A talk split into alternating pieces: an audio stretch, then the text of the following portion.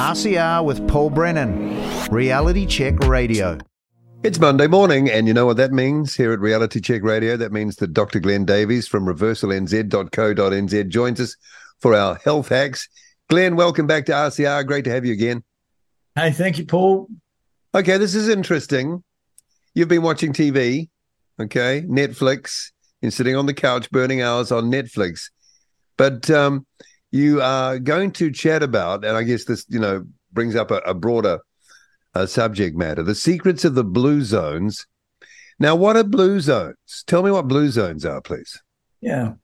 So, blue zones are these areas around the world, dotted around the world, where people live, many people live to over 100 years uh, of age, and they are still in excellent health in their 80s and 90s and even hundreds. And so people have looked at these areas and they've gone, what are these people doing that is so dramatically different from the rest of the world? And how could we reproduce that? What is there to learn? Now, it's not just in one part of the world, it's sort of scattered around the place, right? Yeah. Um, so what we're referencing here is uh, an excellent Netflix uh, documentary. The uh, person who made the documentary is Dan Buettner. I hope I'm pronouncing his name correctly. Mm-hmm. Um, and he looked at these blue zones, and and in the documentary they talk about where does the name blue zone arrive, and apparently the one of the first researchers used like this um, blue highlighter pen on the map and there were all these blue smudges, smudges around the, the map. And so that's where the term blue zone came from, um, apparently. Okay, so it's like a highlighter pen kind of. Uh, yeah, origin. yeah, and just these blue smudges. But I was really concerned that the listeners thought I spent uh, all my time uh, reading clinical papers uh, into the late hours of the night. And uh, so this is to prove that I, I do watch Netflix. Um, but this one happened to be educational. Well, it, it still it still is research, isn't it? I mean, you can still put it under under research. Yes, exactly. And justify the time on, on the couch. Okay, so um, what are the okay? Well, the, the, common thing is that the people are healthy; they live long, but they live long and healthy as well. But there must be some common intersectional things that happen between these different locations, cultures that yeah. has them, you know, with such a long life, which all of us, you know, kind of hope for, right? Yeah, and and it's discussing this concept of lifespan and health span. So it's one thing to live a long time, but do you want to spend the last 20 of your years of that life in poor health? The ideal is that your lifespan and health span equal each other so that you die on your 102nd birthday uh, in your sleep uh, after having extraordinarily good health for that whole 102 years. That's the ultimate, isn't it? Yeah, the the dream ending, let's say. Oh, yep. So what what we what the documentary did is it went through these blue zones and and looked at what it learnt from each of these areas. So they started in Okinawa, which is an island, uh, I think, off the bottom of Japan, mm-hmm. and and listed some of the the the features of that group of people. So one of them, of course, was food. And the big feature of, of the food is that it's all whole food. You know, this is this is not food that comes out of packages. This is not food that's um, full of sugar and full of uh, artificial oils. This is all natural food, stuff that's recently been swimming, walking, flying, or growing. And one of the particular features of the food from the blue zones is it does tend to be plant based. So not it's not entirely plant based in most of these areas, but mm-hmm. does tend to be predominantly plant based um, food, which is interesting. But I think the overwhelming feature when we talk about the food is that it is whole food, not processed food.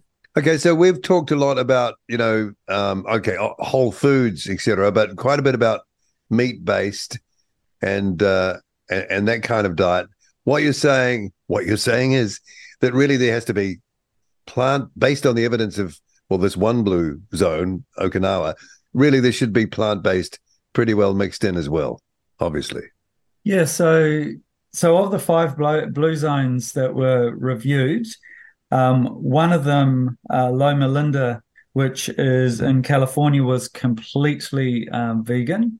The others were largely plant based, um, but with some uh, animal proteins. So, um, just just discussing this topic alone, that that was the conclusions of the the researchers. Um, how that's applied more generally is is a, a topic for vast discussion, but that's the evidence from from this discussion. What about attitude to life? Yeah. Um, okay. What did they? Yeah, attitude to life. They they talked about balance being important. Um, they talked about friends, and there was a comment in there that having friends can add 15 years to your life. Wow. Uh, okay. So, so that sounds important there was this really interesting discussion. Um, it sounded like Okinawa was uh, affected in a very major way during the Second World War. Yeah, it was. And, yeah. And um, there sounded like there was a, a, great amount of hardship that occurred there. And the comment that uh, many people uh, would were expected to suffer from post traumatic stress disorder. But in fact, they turned this around and they used it as a reason for being more positive. Um, they they realized that they could endure a lot of hardship and still live amazing, joyful lives. So they were sort of had reversed this. It, was like a resilience thing rather than a oh a harm. It was that that part was fascinating. So realizing or or understanding that you have a kind of level of resilience that you didn't think you had before was some kind of sort of positive reinforcement in life. Yeah, and I think this concept of appreciating every moment, every every hour of life is an incredible gift uh, is is sort of what I picked up from the discussion. Okay, yeah, I think it was pretty rough um, at the last stage of the Second World War. I think the Americans actually invaded Okinawa, didn't they? And uh, the um, you know the the Okinawa locals were like facing off against um, that uh, very um, uh, sort of high point of the war, and and a lot of them, I think, there a lot of casualties there. Anyway, okay, so what about calorie intake? Whether you're yes. eating plant based or anything else, is there a sort of like a magical calorie limit per day? Yeah. Well, that discussion was fascinating um, in Okinawa. Uh, they had a, a, particular name for it, which I didn't pick up, but they eat until they're 80% full. Um, they it, it, appeared that they say this to themselves before they begin eating, um, and the concept is to eat and not till you're stuffed, but until you're satisfied. Um, and then the calories that they ended up eating was about 2,000 calories per day, compared with the modern adult American, which is eating twice as much, 40,000, uh, sorry, 4,000 calories a day. So half the number of calories compared with modern American diets. So, you know, that says a lot. And then there was this added discussion about how do they do that. One is this deliberate choice to eat until they're only 80% full, but then the foods are new, uh, nutritionally dense. So they're not calorie dense necessarily, they're, they're nutrient dense. So I think those two components were what were picked out as major features of their diet. So it's a bit uh, ancient thinking now, is it just to think of calories in, energy out? Because I remember once I, you know, back in my early 20s, I wanted to lose some weight and I went on calorie counting. And it didn't yeah. seem to do much at the time, even though I religiously followed, you know, the, yes. the calor- calorific value of the particular foods, added it all up with exercise, how much I'd burn. But it didn't seem to get me too far from memory. Maybe a little, but not too far. Yeah, and we've um, we've had a particular uh, a whole program on that, saying that we've moved away from this calorie model to this hormonal model of weight loss. However, just looking at the evidence from this documentary, the it, it would be very clear that if you're eating twice as many calories every day, you would expect to be heavier than someone who is eating half the amount. And um, I, I, guess that's the point that comes out of this information from Okinawa. And the other one, uh, there's no retirement. People contribute to their family and to their community right through till they can't any longer. And one of the particular things is gardening. Gardening, uh, I think, probably universally throughout all of these um, blue zones, gardening seems to be a universal feature, and it's the older people who are able to continue to do that. I wonder why gardening. I mean, it's obvious it's relaxing. Is it something to do with like earthing or something like that? Because you um, could be to do with earthing. It's um, contributing. It's exercise. Um, it's producing stuff, food stuff which is yeah. high in nutrients, um, and people continue to be useful and contribute. Um, you know, right through their their life. I think is one of the main points they were making in this documentary. Yeah, that retirement um, issue is is an interesting one because um, I think more and more people in our culture, we're probably a non-blue zone. I don't know what color we would we would be. Maybe a red zone. we're a brown zone, I'd say. Yeah, brown, yeah, brown zone. All that brown fat. Um, though I meet people now who are beyond retirement age that are still incredibly active and and don't intend to give up really anything unless they are incapacitated. So that seems to be something in the culture now. When I remember back when I was a lot younger, there was that target of retirement and you know you go off and and you sort of you do the things that retired people would do not so much now maybe unless you're physically wrung out from a life of physical work yeah good point. point and um, we'll we'll talk about that a little particularly when we talk about Nicoya which is in Costa Rica but one of the big things that came out of that is that you know exercise and being active is really important but also rest and relaxation and naps. Taking um, naps, I guess a siesta uh, was a really important thing that came out of that. So, you know, we, we talk about hormesis. Hormesis means that you give your body sharp um, stresses. That's like the cold water immersion and and hard exercise, like like the HIIT training. But you then you have to balance that against the rest and relaxation. And so, yeah, taking naps and slowing down. There, there was a little comment that said if ever there's a choice between doing an extra hour's work or um, sitting down and having a conversation with a friend, they'll always uh, choose the second option, which sounds uh, good advice for a long life, doesn't it? Well, I wouldn't disagree with that at all. Yeah. In fact, if yeah. I could make even more than that, I would. You know, um, I I heard something recently. I think it was on BBC. Not that I listen to BBC much. Just speaking to naps, that an afternoon nap apparently lowers the risk of a heart attack. I'm I'm sure it does. Yeah, but however, I think this is only true if it's to compensate for the fact that you've been done something hard during the morning. I think if you've lazed around on the couch right. and then you've taken a nap, it probably probably doesn't work then. yeah, you need some motivation at that level. Okay, so sense of purpose, enjoying the enjoying the present. That's an interesting one. I should just see that in, in some of the, the information you've got here. Because worrying, because the alter, alternative to that is worrying about the future, isn't it? It's like a worrying. Enjoying yes. the present sort of kind of doesn't look too far ahead. So you're not worrying so much, maybe. And I could see how that could be a benefit.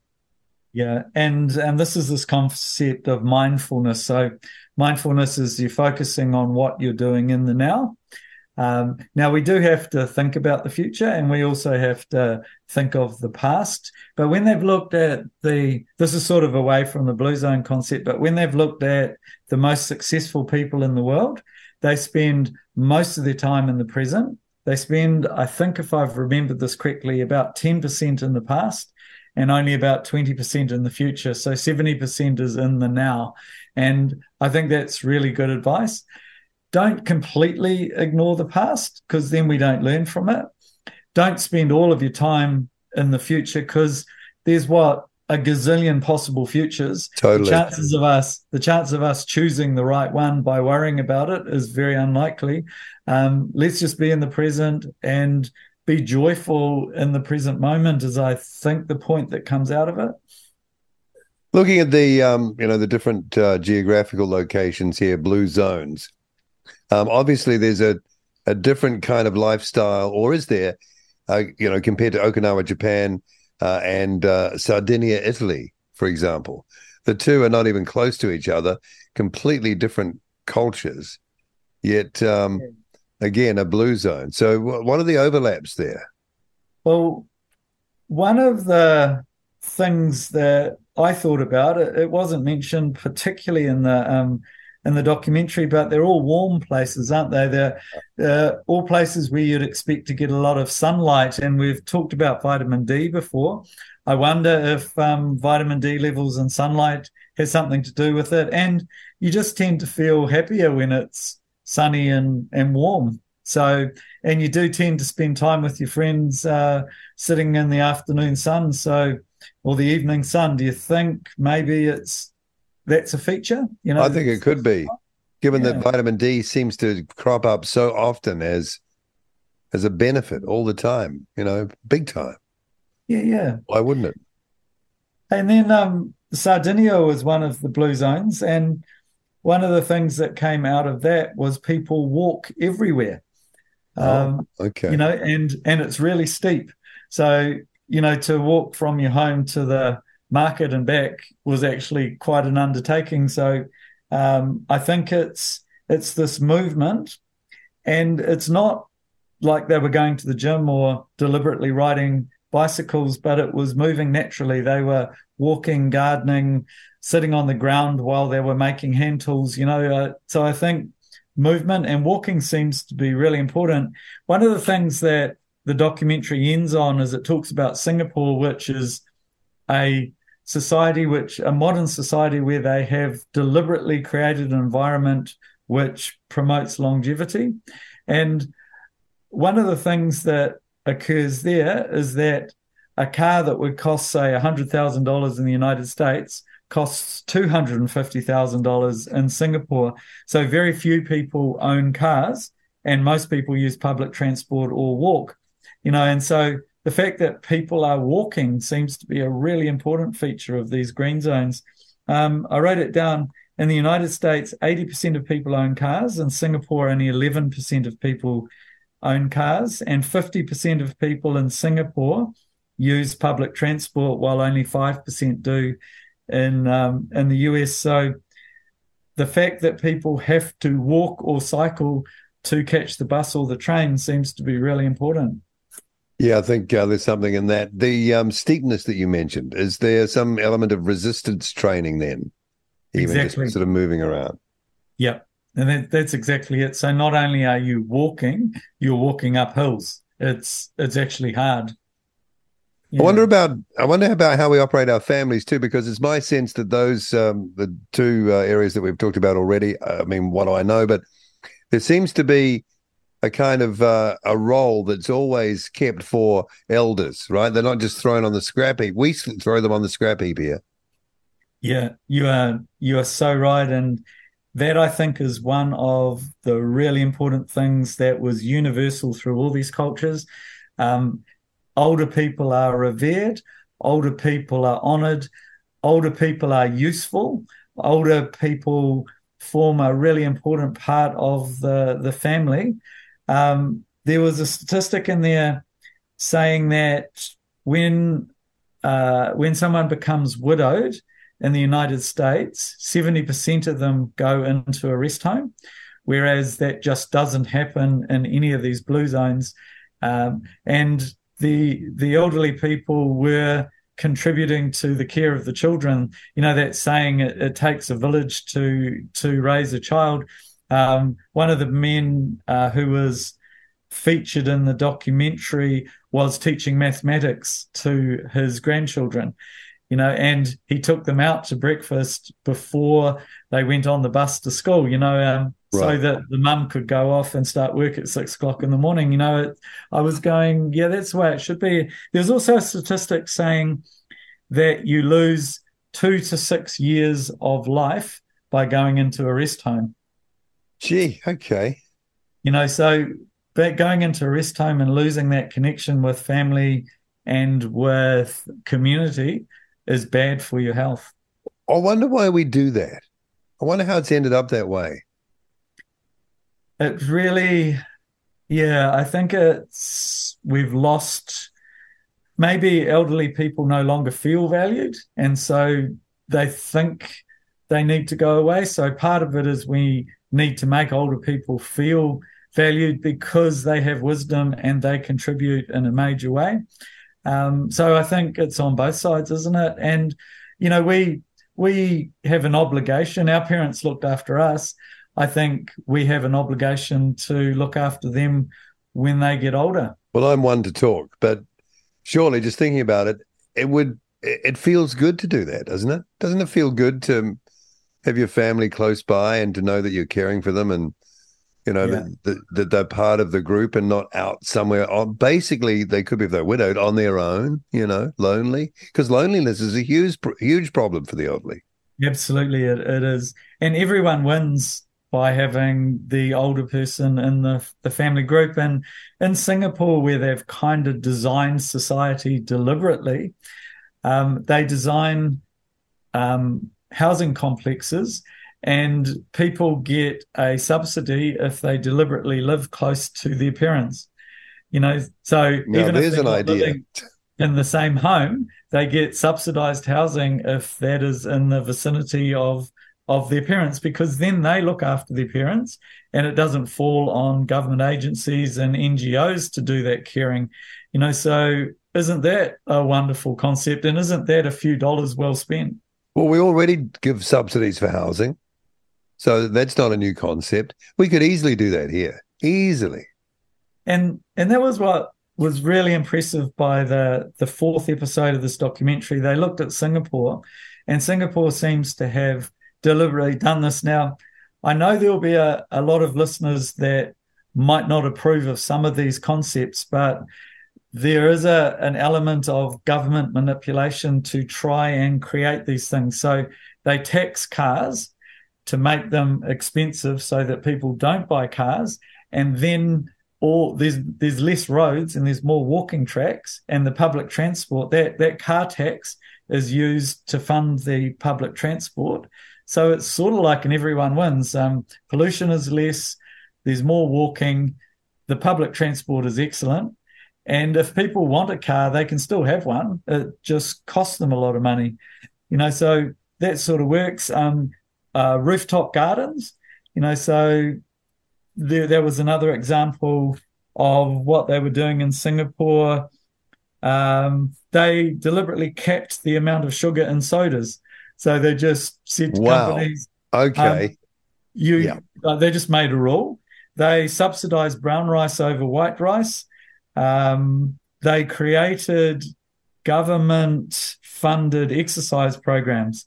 Actually, the, this is interesting. Um, tennis increases your life expectancy of of all sports. Tennis increases your life expectancy the most, and uh, the documentary didn't talk about why, but I imagine it's because it's social.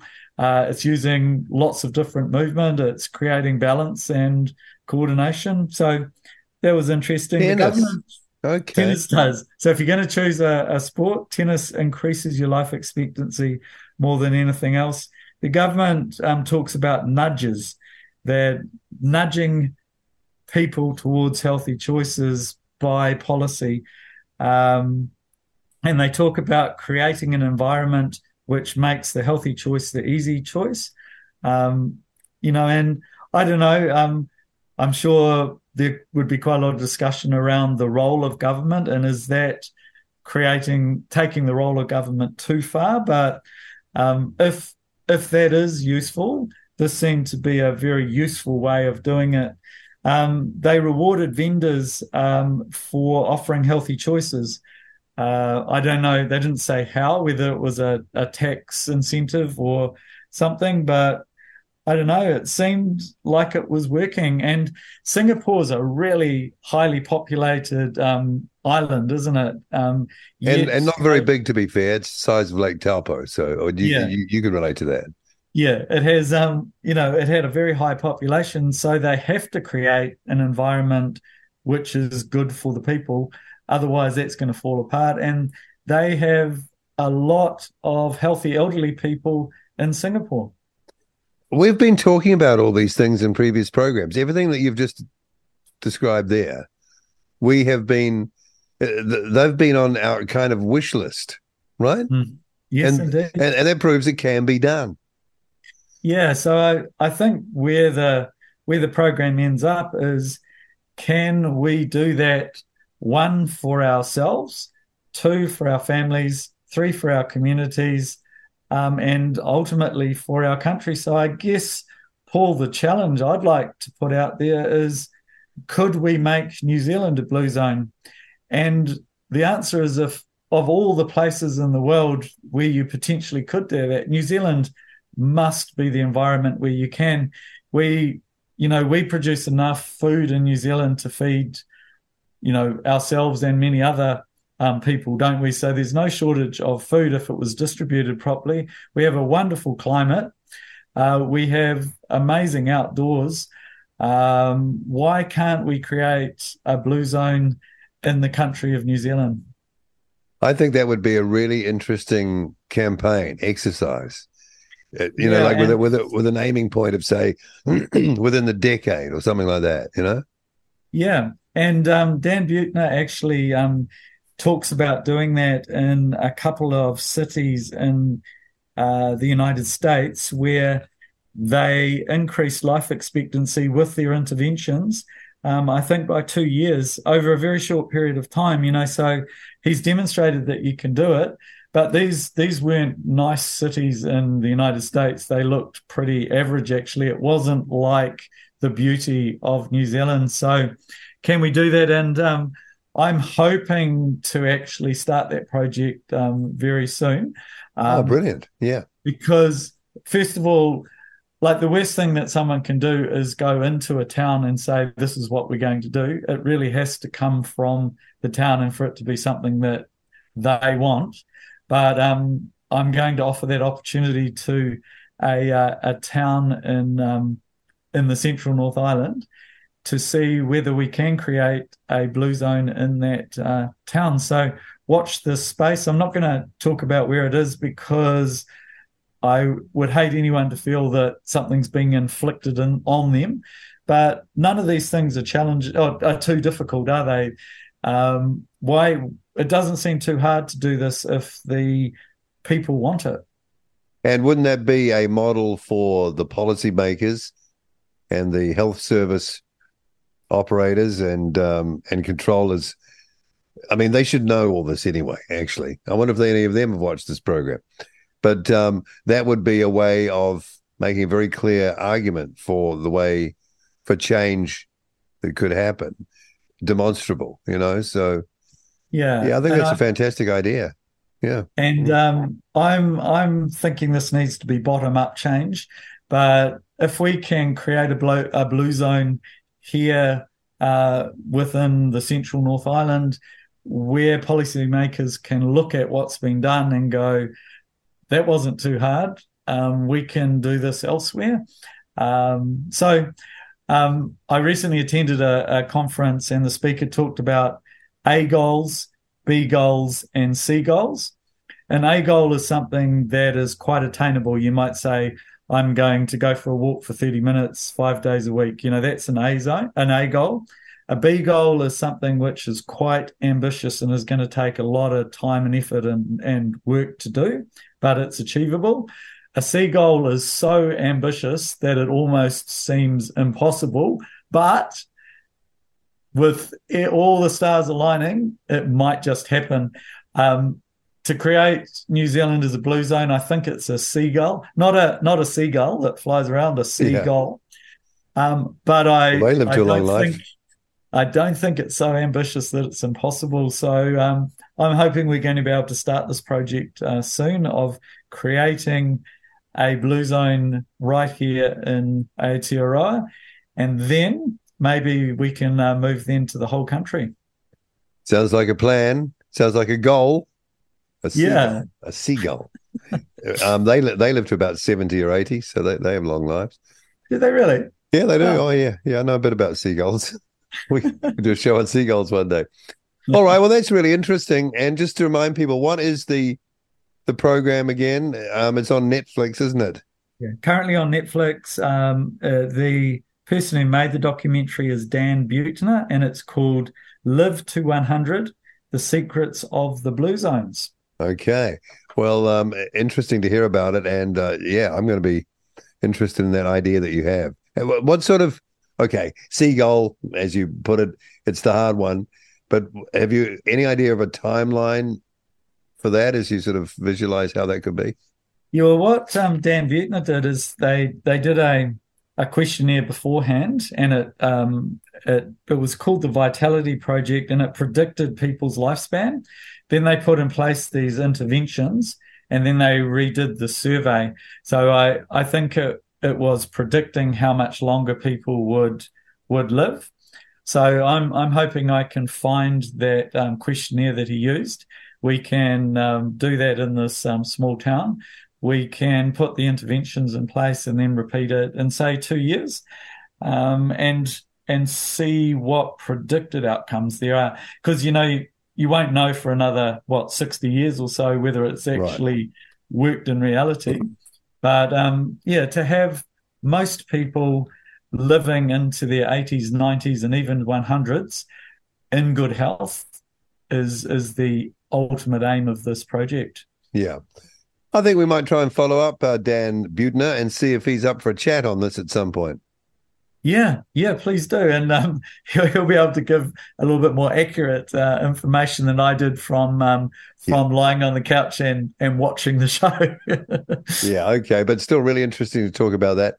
Well, thank you, Glenn Davies of reversalnz.co.nz, another health hacks. Thank you, Paul. RCR with Paul Brennan, Reality Check Radio.